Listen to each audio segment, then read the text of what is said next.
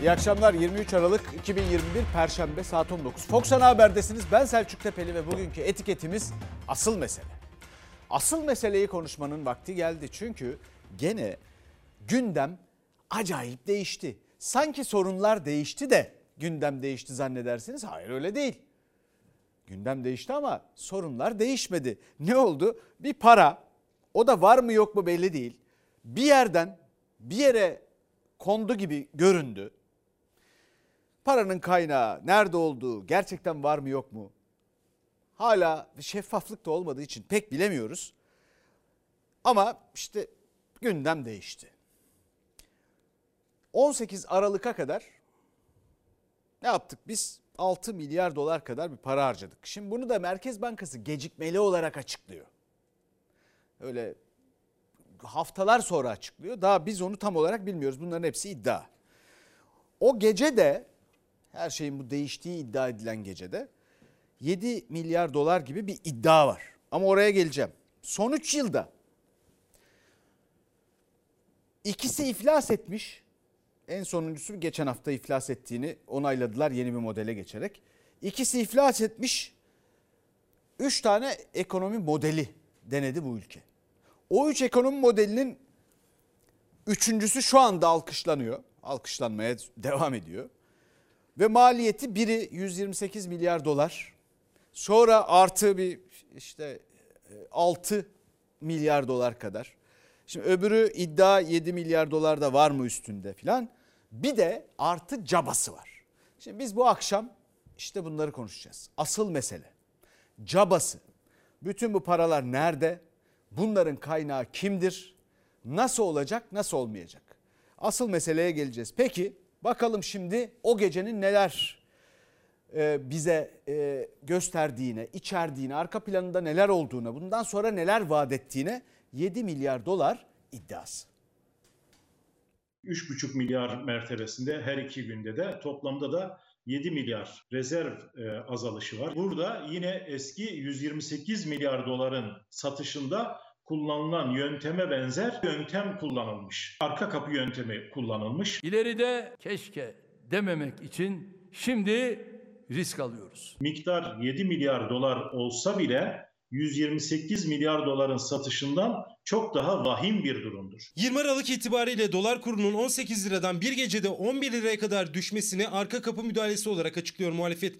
Merkez Bankası'nın Erdoğan'ın açıklamasıyla eş zamanlı kamu bankaları üzerinden piyasaya 7 milyar dolar müdahale ettiğini söylüyor. CHP sözcüsü Faik Öztürk da Merkez Bankası rezervindeki azalışa ilişkin tablo paylaştı. 10-21 Aralık tarihleri arasında Türkiye Cumhuriyet Merkez Bankası net döviz pozisyonu yaklaşık 14 milyar dolar erimiş. Bunun neredeyse yarısı 20-21 Aralık tarihlerinde. Bu iki günde açıklanan bir müdahale yok. Hazine ve Maliye Bakanlığı bu dövizler nasıl, kime, neden satıldı? Dün açıkladığımız program amacına ulaşmıştır. Kur korumalı Türk lirası mevduat hamlesinin amacına ulaştığını açıkladı Cumhurbaşkanı. Döviz kuru çok sert bir şekilde düştü. Dolar 11 lira seviyesine geriledi. Türk lirası %40'ın üzerinde değer kazandı. En son 1 milyar dolar civarında bir para bozulmuştu Sayın Cumhurbaşkanı'nın açıklamasında bu tarafa. Türkiye Bankalar Birliği Başkanı bir gecede 1 milyar dolarlık satış yapıldığını söylemişti. Kurdaki düşüş açıklarken İş Bankası Genel Müdürü 1.7 milyar dolar dedi. Döviz satışlarının da bireysel müşteriler tarafından yapıldığı açıklandı. Hem de nasıl bir çözülme. Bireyseller yarışıyor. Muhalefet Aralık ayında Merkez Bankası'nın 5 seferde 6,5 milyar dolarlık müdahalesini hatırlattı. Kurun o müdahalelere rağmen 18'in üzerine çıktığını ve 20 Aralık gecesi Erdoğan'ın açıklamasıyla eş zamanlı Merkez Bankası'nın arka kapı müdahalesi yaptığını iddia etti. Müdahalenin 21 Aralık günü de sürdüğünü. Bu çıkışı Merkez Bankası kendisi mi piyasaya müdahale ederek yaptı? Demek ki burada yine 128 milyar doların satışında kullanılan yöntem kullanılmış. Önümüzde riskler yok mu var? Kur korumalı Türk lirası mevduat hamlesinin Türk ekonomisi için risk taşıdığını söylemişti Cumhurbaşkanı Erdoğan. Reuters haber ajansı da Hazine Bakanlığı'na yakın bir isme dayandırdığı haberinde 2018 yılında da kur korumalı mevduat sisteminin gündeme geldiğini, o dönem hazinenin başında olan Berat Albayrak'ın riskler nedeniyle karşı çıktığını yazdı. 3 yıl sonra o sistem devreye girdi. Muhalefete göre Merkez Bankası'nın müdahalesiyle. Burada vatandaşı doğrudan bir yanıltma durumu söz konusudur. Manipülasyon söz konusudur. Gülçinem gözlerime bakar mısınız? Ne görüyorsunuz? Ekonomi gözlerdeki ışıltıdır. Birileri vurgun yaptı. Doları 18 liraya kadar çıkardılar. Evet. Sonra birileri gitti. Milyon dolarlarını Türk lirasına çevirdi. Hükümet bu kararı aldı. Dolar düştü 13 liraya. Dünyanın parasıyla gitti. 13 liradan dolarını satın aldı. Kim yaptı bunu? Yönetenler yaptı. Dövizin düşüşünde Merkez Bankası'nın müdahalesi söz konusu mu tartışmasının arasında CHP lideri Kılıçdaroğlu da o gece Erdoğan'ın açıklamasıyla 18 liradan döviz satıp düşük kurdan alanlar kimler sorusunu gündeme getirdi. Bu 3-4 günde kim ne kadar dolar aldı, kim ne kadar dolar sattı? Bunu bir çıkarın kardeşim. Bu vurguncuları görmemiz lazım. Bunların kayıtları var devlette. Efendim göz boyama, algı yaratma, bunun için kamu kaynaklarını, milletin kaynaklarını kullanma. Bunlarda bir değişiklik yok. Rezerv yine eksi. Neyin nereden geldiği açıklanmıyor. Kıymetli yönetmenimiz Hüseyin yine bana sordu. Dedi ki ya herkes mişli muşlu konuşuyor. E, bilgi yok ki.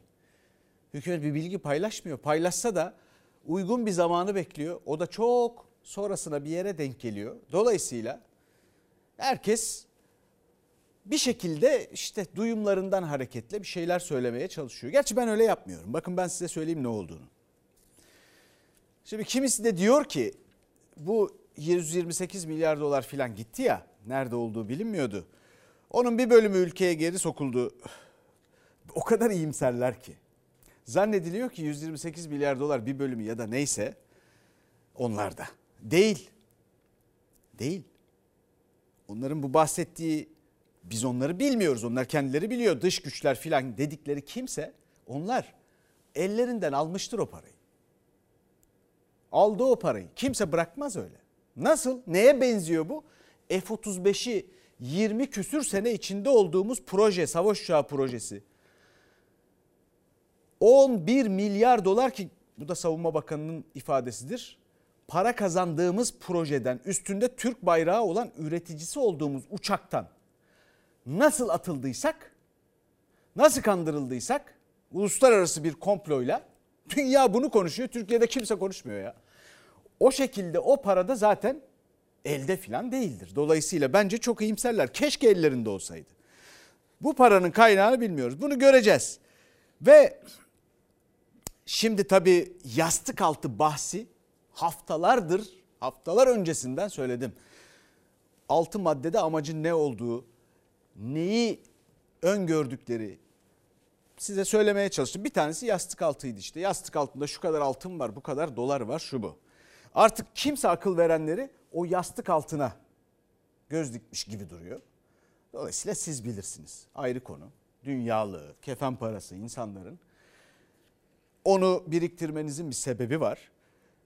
Evet şimdi de mesele bu. O anlaşılıyor. Asıl mesele. Şimdi o yastık altına o para çıktığında nereye gidecek? Mesela bütün bunlarda bir değişiklik var mı? Türkiye'nin ekonomisinin yapısında bütün bu sorunları yaratan yapıda bir değişiklik var mı? Yok nereye gidecek? Büyük ihtimalle müteahhitlere gidecek. Veya kısa vadeli küçük siyasi hesaplar için filan harcanacak. Veya Instagram hesabı gibi ülke yönetirken o algıyı yaratmak için bir takım iletişim yöntemlerine şuna buna harcanacak. Ne olacak ki başka? E hep öyle olmadı mı? O bakımdan da asıl meseleyi konuşalım istiyorum gerçekten. Yani bu ülkenin siyaseti o kadar ilginç ki siyaset sahnesi, siyaset sahnesindeki siyasi figürler, siyasi partiler ve onların böyle aşırı fanatik taraftarları o kadar acayipler ki her taraftan, her iki taraftan veya kaç taraf varsa hepsinden bahsediyorum. Herkes karşıtının mahkumu gibi. Herkes karşıtının mahkumu gibi. Karşısındakine bir biçimde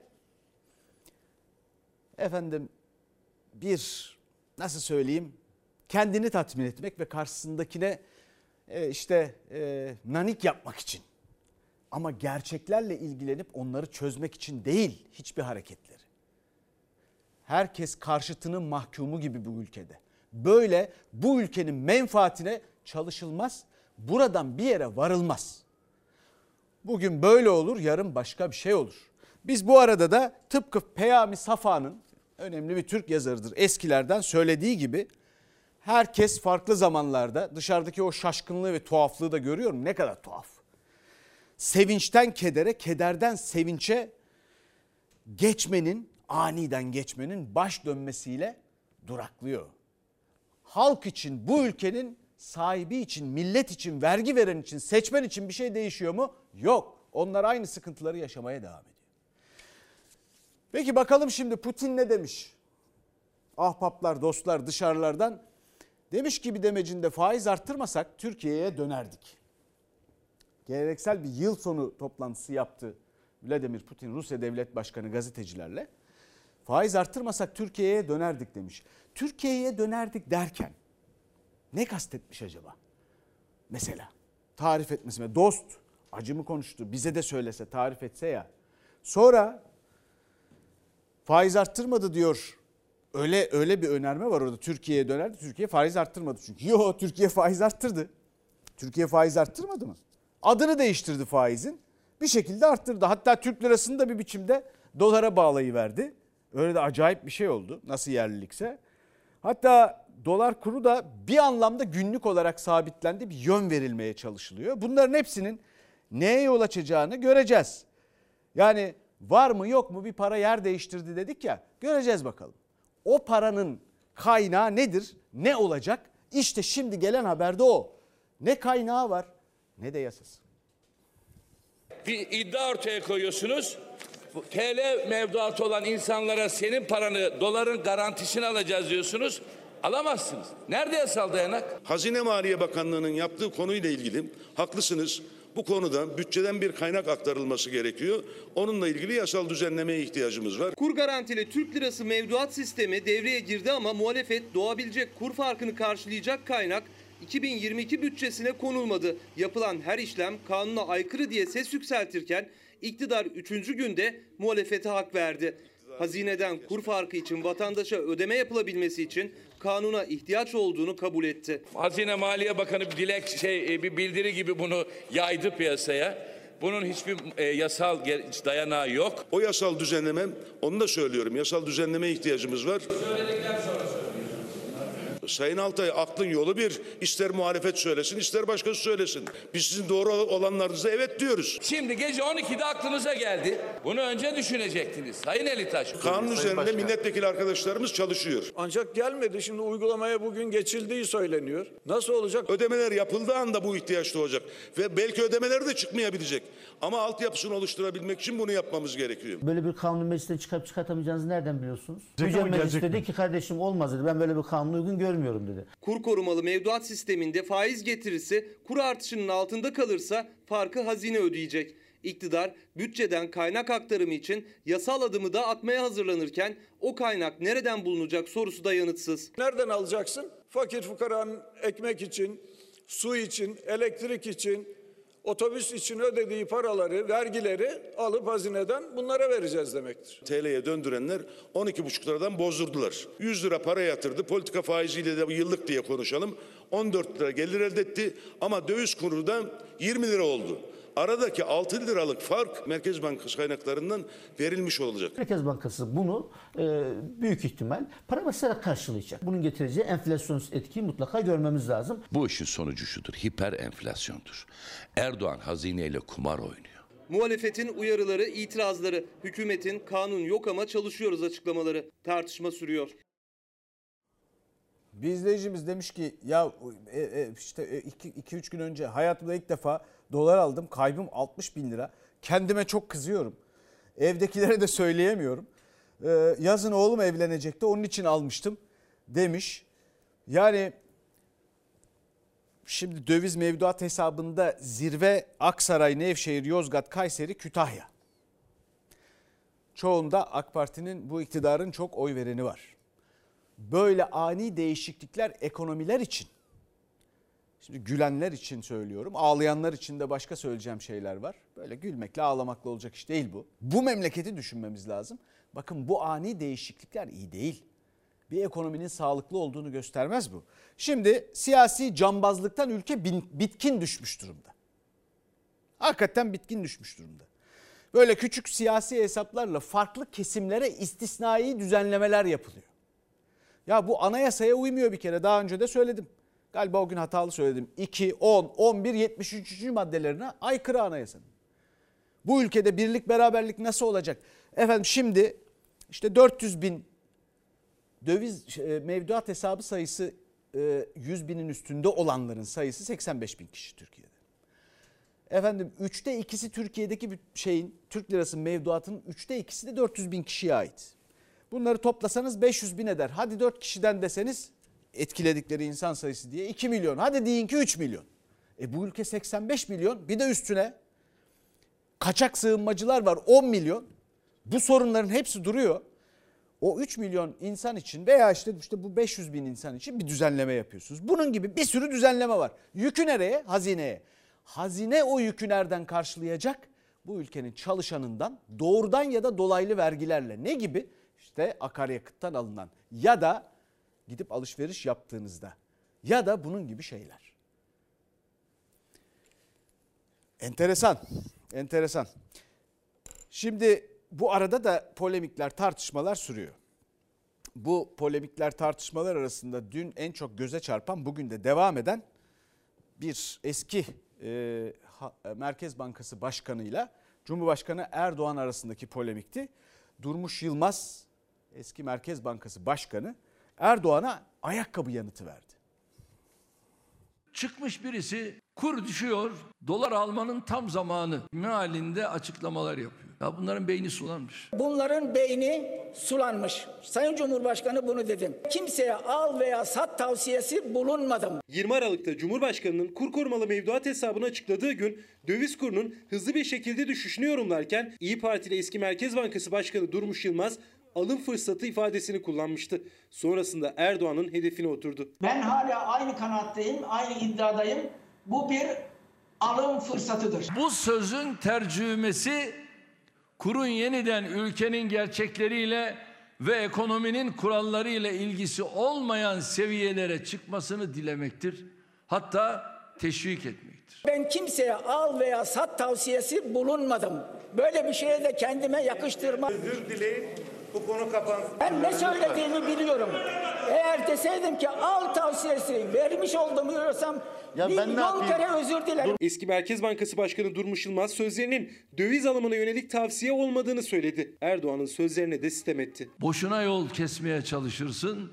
Buna ne gücün yeter ne aklın yeter. Sayın Cumhurbaşkanımız da benim yolum 2015 yılında da kesişti. Aşağılayıcı, küçümseyici cümleleri o zaman da kurdu. Merkez Bankası'nın başında da olsanız evinin kapısındaki ayakkabılarla oynayanlarla beraber yola yürürsünüz. Ben Merkez Bankası Başkanı atandığımda benim evimdeki kapı, ayakkabılar gündeme getirildi. Müesses nizam beni o makama layık görmedi. Görev dönemimin sonunda geldiğim noktada yüzde altı buçuk politika faiziyle ve 32 milyar dolar biriktirdiğim rezervle görevimden ayrıldım. Benim buradaki başarımı gören ve beni o gün bu makama layık görmeyen müesses nizamın sahipleri veya kişiler benden özür diledi. Durmuş Yılmaz, Cumhurbaşkanı'na rakamlarla yanıt verirken Erdoğan Yılmaz hakkında BDDK'nın suç duyurusunda bulunduğunu açıklamıştı. Durmuş Yılmaz da yaptığı açıklamalarda haklı. İşte ben Merkez Bankası'nı böyle devrettim diyor. Başarıyla devrettim diyor. Hakikaten o Merkez Bankası'nın yerinde şimdi yerler esiyor. Fakat burada başka bir problem var. Şimdi dün bununla ilgili de o açıklamasını ben doğru bulmadığımı söylemiştim. Onu dün söyledim. Bugün de bu söylediği şeyle ilgili olarak evet öyle devretmiş ve bir devlet adamı olarak bununla ilgili de açıkça söyleyebileceği rakamlar var elinde. Ama bir başka detay var bu hikayede. O günlerde bu fotoğrafla dalga geçenler bu ülkenin hatalarından biridir. Net. Sorunların kaynaklarından biridir. O da net. Fakat Cumhurbaşkanı'nın Durmuş Yılmaz'a yaptığı eleştirinin kendisi de problem. Çünkü Cumhuriyet yani Cumhurbaşkanı olduğu Cumhuriyet'in değerleriyle ilgili oradan yola çıkarak bir eleştiride bulunmuyor bakın. Yani dediği şey bu yaptığın açıklama senin gibi birinin ağzından çıkarak bu ülkede kamuya, insanlara, millete yapmaya çalıştığımız şeye, bu ülkeye ve bu ülkenin cumhuriyetin kollamaya çalıştığımız politikalarına, değerlerine zarar verebilir. Yapma demiyor. Diyor ki bu bununla ilgili laf edenlerle aynı yolda yürüyorsun filan öyle bir şey söylüyor. Şimdi bu Cumhuriyetin, Cumhurbaşkanı olduğu Cumhuriyetin değerlerinden yola çıkarak yaptığı bir eleştiri değil. İdeolojik cemaatinin değerlerine dair yaptığı bir eleştiri. Ve sorunun kökteki kaynaklarından bir tanesi işte budur.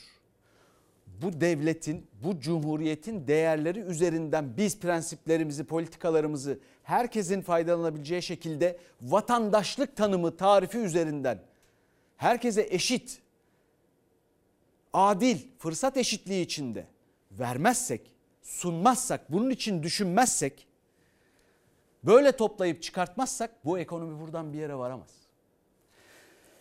Peki devam edelim şimdi. Muhalefet aynı zamanda bir yandan bu yeni alınan kararla ilgili bir takım eleştirilerde bulunuyor. Cumhurbaşkanı Erdoğan cevap veriyor ve net ifadeleri var.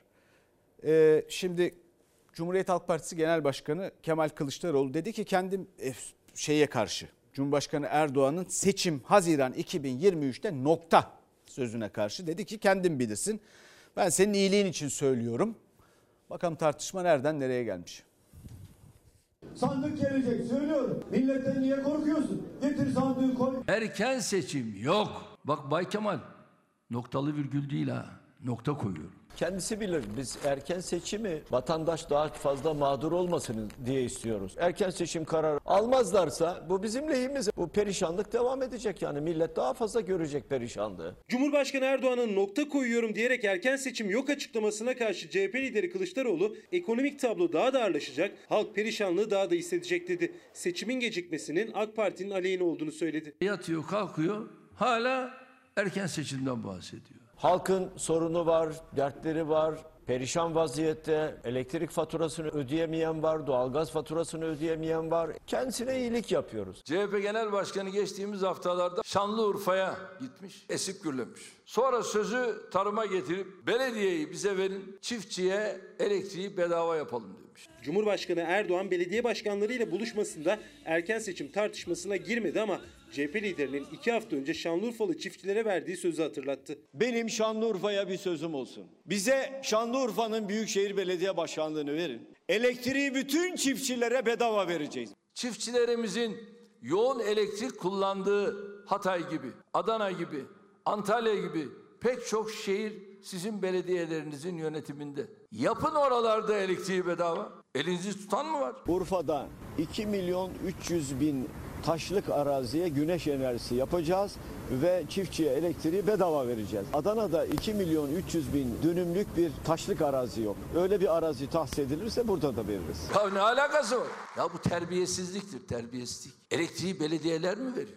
Erdoğan sertti. CHP liderine de, CHP'li büyükşehir belediyelerine de. Yapılmamış işlerin propagandasından başka bir şeyle uğraşmıyorlar. Bir yıl yalanla, cila ile bizim yaptığımız işleri kendilerine mal ederek idare ettiler. Pandemi sürecinde hükümetin yapamadığını yaptık. Beş maskeyi dağıtamadılar. O nedenle dedim ki ya oturun kalkın CHP'li belediyelere dua edin. Yatırım yapıyoruz. Aynı zamanda bir şey daha yapıyoruz. Geçmiş belediyelerin yüklediği borçları da ödüyoruz. Partimizin genel başkanı olarak ihtiyaç duyduğunuz her an yanınızda olduğumdan, olacağımızdan şüpheniz olmasın. Cumhurbaşkanı CHP'li belediye başkanlarına hedef alırken AK Partili belediye başkanlarına da ne zaman isterseniz yanınızdayım diyerek net mesaj verdi. İhale şatafat uyarısıyla. İmar planlarından bindiğiniz araca, ihalelerden özel hayatınıza kadar her konuda kendinize ve bize söz getirecek en küçük bir şüpheye, en küçük bir lüks, şatafat, israf, kibir görüntüsüne meydan vermemelisiniz. Neyiz ya? Kuluz kul. Eninde sonunda gideceğimiz yer neresi? Toprak. Ben 1.85 boyundayım. Mezarım da ona göre büyük olacak. Diğerleri düşünsün. Peki gerçekten öyle gelişiyor mu Türkiye'de olaylar? Burada Türk lirasının değerli olması gerektiğini, bu ülkenin kendisini temsil eden kimliğinin bir parçası olan parasının bu halde olamayacağını söyledik durduk. Bunun için neredeyse insan kılığından çıktım biliyorsunuz. Ve sonunda böyle bir şey de oldu. Ben kendi açımdan mutluyum. Ama bunun nasıl yapıldığı önemli. Panikle mi yoksa hakikaten yapılması gerekenleri yapmaya mı başladı hükümet? Bu önemli bir şey. Şimdi bakın Meral Akşener'in dün konuşmasında söylediği Türk İş'ten rakamlarla verdiği önemli bir şey var. 11 milyon aç İyi Parti Genel Başkanı Meral Akşener. Çok önemli bir tespitti. Türk İş rakamlarıyla Türkiye'de 11 milyon aç 54 milyon yoksul insan var dedi. 65 milyon eder. 65 milyon. Ya bu ülke bu halde olacak ülke mi Allah aşkınıza? 21. yüzyıldayız ya. 2022'ye giriyoruz ya. Hani 2023 hedefleri? Ya bir gecede bir parayı var mı yok mu belli değil. Üstümüze yükleyecekler filan. O bir şey oldu. Ne değişti? Anadolu'da önemli bir laf var. Tavuğu kesip yemişsen ya tavuk hasta ya da sen. Biz tavukları kesip kesip yiyoruz şimdi. Hastalık ne? Onun üstüne düşünen var mı hiç? İyileşti mi? Geçti mi? Geçiyor mu? Artık yumurta da yok. Tavukları da kesiyoruz. Hastalık enflasyon. Bu ülkenin kendi potansiyelini kullanamaması sebebi siyasi performans, siyasetin yeterince işini iyi yapmaması. İktidarın, AK Parti iktidarının. Pahalılık, enflasyon, üretememe mesela tarım, tarımla ilgili ne çözüldü ya? İşsizlik, gelir ve fırsat eşitsizliği, dürüstlük, dürüstçe çalışana karşılığı veriliyor mu bu ülkede? Yoksa tam tersi dürüstçe çalışan cezalandırılıyor mu? Bunlarda bir değişiklik var mı? Adaletsizlik, partizanlık, kaçak sığınmacılar. Efendim TÜİK verileri güvenli hale mi geldiler şimdi? İşte asıl mesele budur. Peki bakalım yine altından ne çıkacak diye merak ettiğimiz bir düzenlemeden bahsediliyor. Doğalgaz faturalarında kademeli fiyatlandırmaya geçilmesi filan. Yine bir kesimi bir başka kesime göre farklılaştıracak bir düzenleme. Ya ne birlik kaldı ne beraberlik bu. bu bunun altından bakalım ne çıkacak. 500 lira 600 lira doğalgaz gelmiş ödeyemedim çıktım geldim. Katelik yakayım dedim yok ödeyemiyorum ki. Bunu da alamadınız. Bunu da alamadım 2 milyar maaş alıyorum ben. E gel de geçin. Aa bak yırtık ayakkabıyla geziyorum ha alamıyorum. Buz kesen havada ayağındaki yazlık yırtık ayakkabısıyla evdeki hasta işini ısıtmak için bir umut çıkmıştı evinden Hülya teyze. Ödeyemediği doğalgaz faturası nedeniyle sobasına tüp alabilmek için AK Partili Mustafa Elitaş'ın kademeli doğalgaz tarifesine geçileceğini açıkladığı gün. 4 Ocak tarihinden itibaren kademeli doğalgaz tarifesini de getireceğiz. Çünkü bir villada oturanla bir gece konduda oturanın aynı fiyattan e, doğalgaz tüketimini uygun bulmuyoruz. AK Parti Grup Başkan Vekili kademeli doğalgaz tarifesinin detayını açıklamadı ama villa ve gece kondu kıyaslaması yaptı. Sözleri vatandaşların gelir düzeyine, konut tipine göre fiyatlandırma yapılacağı yönünde algılandı. Cebimden çıkanı bilirim ben. Hele bir gelsin bakayım. Cepten ne çıkacak? 500 mü çıkacak? 150 mi çıkacak? Doğru mu yeri mi? Yılın ilk 7 ayında %19 zamlandı doğalgaz. Şimdi yeni tarife geliyor. Lüks evlerde oturanlarla alt gelir grubunda yaşayanlar artık doğalgazı aynı fiyattan kullanmayacak. Fakirin zaten aldığı para belli. Zenginin aldığı şey para belli sonuçta. 100 TL'lik aldığın bir doğalgazla ne kaç gün ısınabiliyorsun ki? Onlar 5 milyarla kalıyor. Her tarafını ısıtıyor. Öbür insan bir odayı ya- yakmaya, ısıtmaya çalışıyor. Ben tek kişi yaşıyorum 200 lira geldi. Ki 5 gün falan yakmama rağmen. Doğalgaz şu anda e, kombini 40'ta bile yaksan zaten gözyaşı gibi oluyor sıcaklığı. Isınmak için mecburen 45'e 50'ye getiriyorsun. Bir aylık faturan 430-450'den aşağı düşmüyor. Nasıl altından kalkacaksın? 1900 lira maaş, 1100 lira ev kirası. Gelir düzeyine ya da konut tipine göre doğalgaz tarifesi nasıl uygulanacak bilinmiyor. 4 Ocak'ta meclis açıldığında düzenlemenin meclise geleceğini söyledi AK Parti. Dar gelirli mutfakta bazen de doğalgazdan kaçarken sobada kullandığı tüpte de döviz fiyatlarındaki düşüş sonrası indirim bekliyor. Düşüyorsa o da düşsün. Çıkıyorsa o da çıkışsın. Hepsi aynı olması lazım değil mi? TÜİK'e göre 12 kilogramlık bir mutfak tüpü bir yılda %57 zamlandı ama piyasada yılın başında 120 220 liraya satılan mutfak tüpü 23 Aralık itibariyle 227 liraya satılıyor. Yani artış %80'in üzerinde. Tüp almaya geldim alamadım. 45 lira olmuş. Öbür tüp büyük tüp 250 lira olmuş. Tarih 5 Kasım 2020'de dolar kuru 8.45 iken mutfak tüpü 125 liraydı. Tam bir yıl sonra aynı kur 9.70'e çıktı. Tüp fiyatı 60 lira birden arttı. 185 lira oldu. Bir ay sonra 9 Aralık'ta kurdaki artış tüp fiyatına da yansıdı. Mutfak tüpü 225 liraya çıktı. Aralık ayında bir zam daha geldi. 227 liradan satılıyor. Kur artışına bağlı tüp fiyatı aylardır artarken dolar kuru düştü ama tüpün fiyatı düşmedi. Biz insan değil miyiz? Bizim hakkımız yok mu yani geçinmeye? Isınmaya, yememize, içmemize niye her şey her şey borç, borç, borç? Şimdi buradan inşallah yine çaktırmadan fakirin soğuğa mahkum edilmesi gibi bir durum çıkmaz.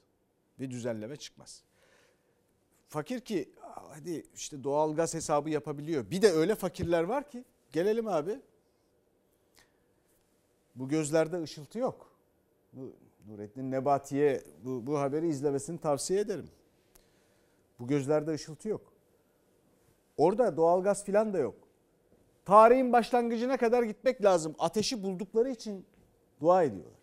Önlerinde kendilerini ısıtan.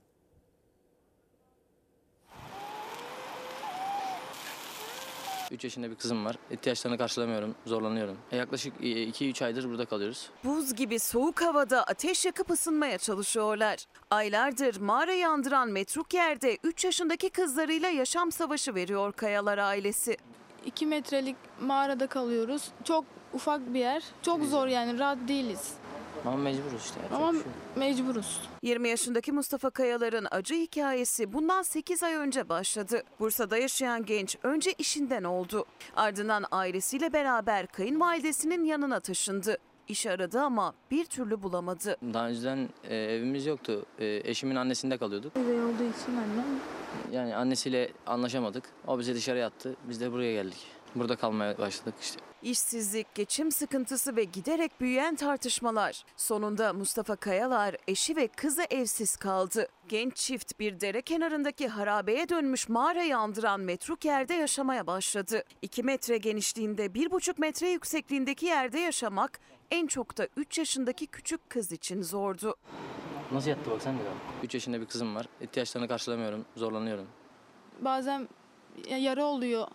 Her Ellerimiz, yara, yara beresinde ba- e, oldu. ayaklarımız yara oluyor. Kızımın mesela burası yara oldu. 3 yaşında Melek. Ayağında ne çorap var ne de ayakkabı. Zaten ev diye sığındıkları yerinde sadece bir damı var. Kapı yok, pencere yok. Isınmak için baba Mustafa Kayalar'ın yaktığı ateş tek çareleri. Karınların doyması içinse şans gerekiyor. Yoldan geçen biri onları görüp yardım ederse karınları doyuyor. Sıcak mı?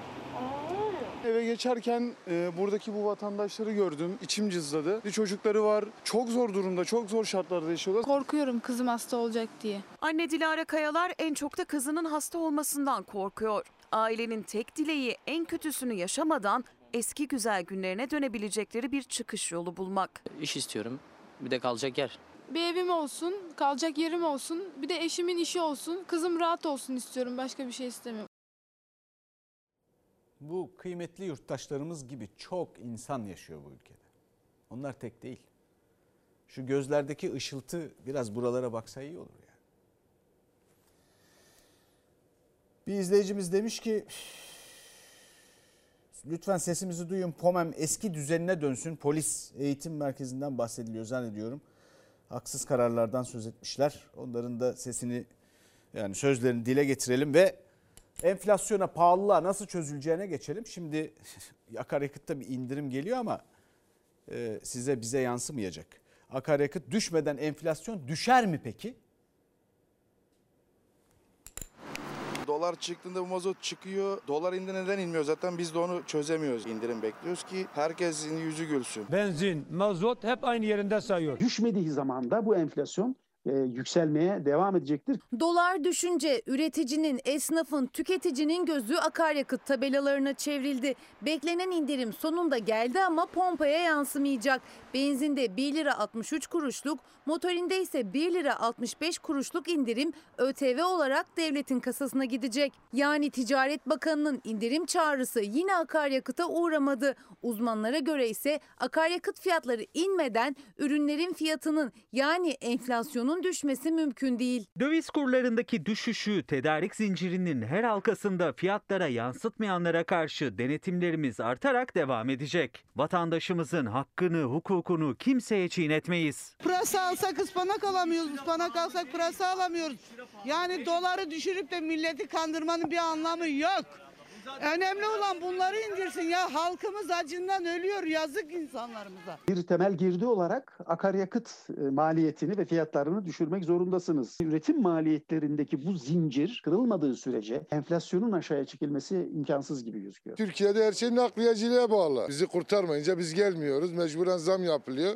E bunlar da fiyatlara yansıyor. Ondan sonra da enflasyon yükseliyor. Çiftçi tarlasını ekerken nakliyeci tarladaki ürünü hale getirirken pazarcı ise halden pazara sebze meyve götürürken akaryakıt harcıyor. Yani bir ürünün fiyatı belirlenirken en az 3 kez maliyet oluşturuyor akaryakıt fiyatları. İzmir'e git gel mazot 500 litre yakıyorsak şu an 6-6,5 milyara tekabül ediyor. E, daha önceden 4,5 liralık mazot alıyorduk. Mal alanı da üründen çıkarıyor bunu yani. Dolarize olmuş bir e, ekonomi bir de petrole bağımlı bir ekonomi bu sonucu maalesef ortaya çıkarıyor. Döviz akaryakıt fiyatlarını o fiyatlarda enflasyonu yükseltiyor. Bundan bir ay önce 23 Kasım'da dolar 12 lira 15 kuruştu. Bu süreçte 18 lirayı gördü motorinin de fiyatı tırmandı. Ancak dolar 11 lira 35 kuruşa geriledi. Buna rağmen motorinin litresi hala o yüksek seviyede kaldı. 850 kilometre geldim. 600 litre mazot 11.500 liradan hesaplayın işte. Nereden geliyorsunuz? Konya'dan Ne getirdiniz?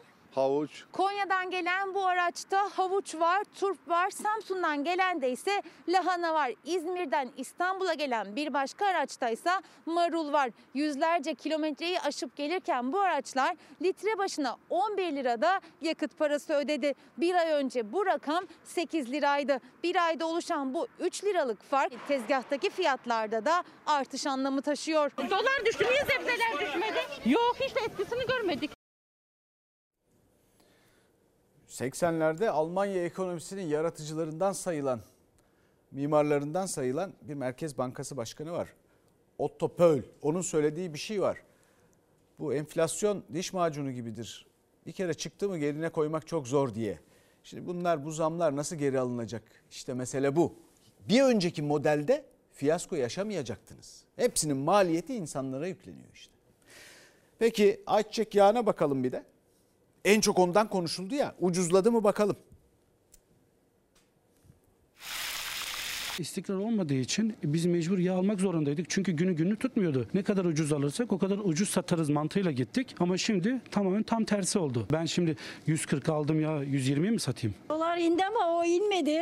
Neden inmedi? Allah yardım etsin bize. Doların düşüşü aynı gün etkisini gösterdi. %10'a varana kadar bir fiyat çekilmesi oldu yağlarda. Toptancıda %10 civarında indirim oldu ama ayçiçek yağının fiyatı markette düşmedi. Dolarla birlikte fiyatı en çok katlanan ürünlerin başındaydı ayçiçek yağı. Fiyatı hala tüketiciyi zorluyor. 5 litresi 145 lira. Ben ancak elimdeki malı bitirdikten sonra dışarıdan ucuz aldığım zaman ucuz satabilirim. Başka türlü satamam ben. Çünkü zaten zarardayım ben. Bunu satan kişi de 100 liraya aldıysa ama niye 90 liraya satsın? Hiçbir şeyin fiyatının düşmediğini gördüm. Fiyatlar hala aynı, sabit duruyor yani. Dolar düşse de bizim için bir değişen bir şey olmadı. Tüketici bir umutla markete gitti ama etiketlerde beklediği fiyat düşüşünü göremedi. Ayçiçek yağında özellikle. Çünkü dolardaki her artışla günden güne yükselmişti fiyatı. Dolar 18 lira seviyesinden 11 liraya geriledi ama fiyatlar aynı kaldı. 145 lirayla yani yağ bir de en çok giden şey. Hani tekrar almamız lazım düşmüyor. Erteledik. İstanbul Esenler'de bir süpermarketteyiz. Burada 5 litrelik ayçiçek yağının satış fiyatı 145 lira. Marketçilere göre fiyatın düşmemesinin en önemli nedeni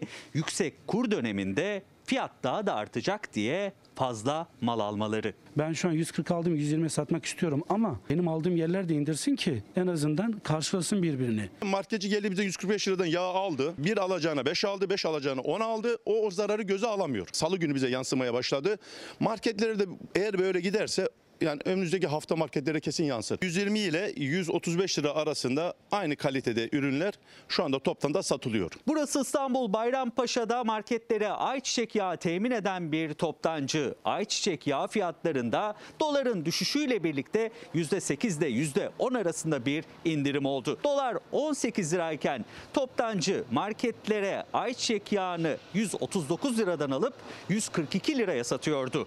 Şimdi ise o fiyat 135 lira civarında. Toptancıda az da olsa düştü fiyatı. Tüketici o düşüşün marketlere de yansımasını bekliyor. Çünkü 50 kuruşun bile artık dar gelirli için büyük önemi var. Ruken Yıldırım gibi pek çok tüketici bütçesinin alışverişine yetmemesinden yoruldu. Çok yüksek, aşırı yüksek. Yorulduk, bıktık, yıldık artık. Vallahi 50 kuruş içinde gidiyorum. Buradan çıkıp ekmek kuyruğuna gireceğim. Market market dolaşmaktan hangi markette uygun? Erteliye, erteliye, erteliye şunu yemeyelim, bunu yemeyelim. Eşime külfet olmaktan üzülüyorum. Yani adam çalışıyor, getirdiği gibi gıdaya gıdaya da yetersiz. Ben et alamıyorum. Nereye kadar bilmiyorum.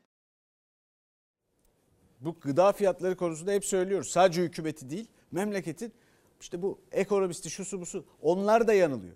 Ya üreticiye para vermezseniz, üretici mesela diyelim ki 1 lira kazanıyor. 5 lira kazanmasını sağlamazsanız raftaki fiyatı ucuzlatamazsınız. Niye? Çünkü 1 lira kazanırsa arada zaten birileri piyasada oluşabilecek şartlara göre fiyatı arttırıyor. Ama o 1 lira kazanan bir daha ekmiyor, biçmiyor, süt sağmıyor. Sonra bir sonraki sene daha da pahalı oluyor. Üreticiye, çiftçiye, köylüye ne kadar para verebiliyorsanız, kazandırabiliyorsanız kazandırmak zorundasınız. Çözüm orada. Ucuzlamanın yolu odur. Peki şimdi gidelim gençlerimize bir de bakalım. Gençlerimiz hayata nasıl başlıyorlar? Türkiye'de nasıl başlıyorlar? Almanya'da nasıl başlıyorlar mesela? KYK kullandın mı? 26 bin lira öğrenci kredisi kullandım. 30 oldu aslında şu an çünkü değişiyor faizleri falan. Yani tabii ki insan eksiye düşüyor yani 30 bin lira borçla başlıyorsun zaten. Üzücü bir durum. 12 bin lira. Ödeyebildin mi? Yok daha ödemeye başlamadım açıkçası. bir gelir de yok maalesef. Şu anda 48 bin lira veya 52 bin lira civarı 4 senenin toplamında. 32 bin lira bir buçuk katından biraz daha fazla şu an. Ortalama 20 bin lira KYK borcuyla atılıyor gençler hayata. Üniversitede okurken çektikleri kredi faiziyle katlanıyor. Ödemeleri yıllar alıyor. Almanya ise her gence 18 yaşına geldiklerinde 20 bin euro destek vermeye hazırlanıyor. Amaç servet eşitsizliğini gidermek, gençlerin hayata 1-0 yenik başlamasını engellemek. Türkiye'de bu yok. Biz ekstra borçlu başlıyoruz hayata. Öğrenciler için destekliyorlar onlar. Burada biz battı batıyoruz yani. Sözleşmede 15 bin lira 600'dü. Fakat şimdi zamlanınca daha çok olacak. Omzunda bayağı büyük büyük oluyor. Zorluyor. Almanya'da devlet desteği olarak veriliyor. Bizde ise kredi olarak geri ödenmesi isteniyor. Onlar bizim için gerçekten çok inanılmaz hayaller yani. O seviyeye gelebilmemiz için 150-200 sene geçmesi lazım. Türkiye'de gençler hayata binlerce liralık KYK borcuyla başlıyor ve mezun olduktan sonra hemen iş bulamadıkları için bu borçlar ödenemiyor. Sadece İşkur'a kayıtlı işsiz sayısının %39'u gençlerden oluşuyor. Artık pes ettim. Bir buçuk iki senedir arıyorum. İşkur'a da başvurum oldu. Asgari ücretin daha aşağısında teklifler yapıyorlar. Yani bir anlamı kalmıyor o zaman da 4 senelik mezun olmanın. Kurye, motokurye oldum. Evet. Ne bölüm okumuşsunuz? Halkla ilişkiler. Bu soğuklarda zor oluyor kurye olmak ama yapacak bir şey yok. Hayat şartları bu şekilde geçiniyoruz artık. KYK ne kadar kullandınız? 15 bin lira falan borcum var. 15 bin lira bir borçla başlıyoruz. Okuduğumuz bölümle alakalı iş bulamıyoruz. TÜİK'e göre gençlerde işsizlik %20,1 yani her 5 gençten biri işsiz. İşkursa kayıtlı işsizlerde gençlerin oranının %39,2'ye yükseldiğini açıkladı. İş bulamadıkları için KYK borçlarını da ödeyemiyorlar. Toplamda yani bir 15 bin lira küsür borcum var. Ödeyebilecek durumda değilim yani. İş bulana kadar yani hiçbir şey türlü ödeyemem. Yani başka yerlere başvurmaya çalışacağım artık yani kendi mesleğim dışında. Nereleri? Yani mağaza olur, yemek sektörü olur. Haziran ayında yapılandırma imkanı gelmişti KYK borçlularına. Gençler Almanya'daki gibi doğrudan destek olmasa da en azından KYK borçlarının silinmesini istiyor. Kötü hissediyorum yani bir an önce ya bir af çıkartması lazım ki bu kurtulalım bu borçtan ya da bize bir e, iş kapısı açacaklar. Biz de rahatlıkla hem para kazanalım hem de borcumuzu ödeyelim yani. Şimdi bakalım nasıl başlıyorlarmış. Almanya'da 20 bin euro veriyorlar. Şimdi duydunuz. Türkiye'de borçla başlıyor 20 bin lira. Genç işsizlik oranları Almanya %6,5 TÜİK rakamlarına göre. Türkiye %20,01. Bunun 30 ile 40 arasında bir yerlerde olduğunu söyleyen de var. Ha bu arada tabii. Çok uğraştık ve işçi şeyimizin e, asgari ücretimizin belli bir seviyeye gelmesini sağladık. Verelim abi onu da. 383 dolardı. Ne zaman? 1 Ocak 2021'de. Sonra bu eski 2825 Türk lirasından geçelim. Bugün nihayet 374 dolara geldi. Hala 9 dolar eksik bu yıl başına göre. Hala. Zamlı asgari ücret bu. Şubat'ta alacaksınız bu arada. Ama emeklimiz hala burada bir izleyicimiz yazmış 1500 liraya geçinmeye çalışıyor. İşçimize hala bir şey veremedik hem de ağır işçimize. Hala gençlerimize iş bulamadık. Şimdi Şimdi bir araya gideceğiz. Aradan sonra bir dakikada bununla ilgili söyleyeceğim ilginç şeyler var. Uykuda olanlar ve olmayanlarla ilgili. Bir ara.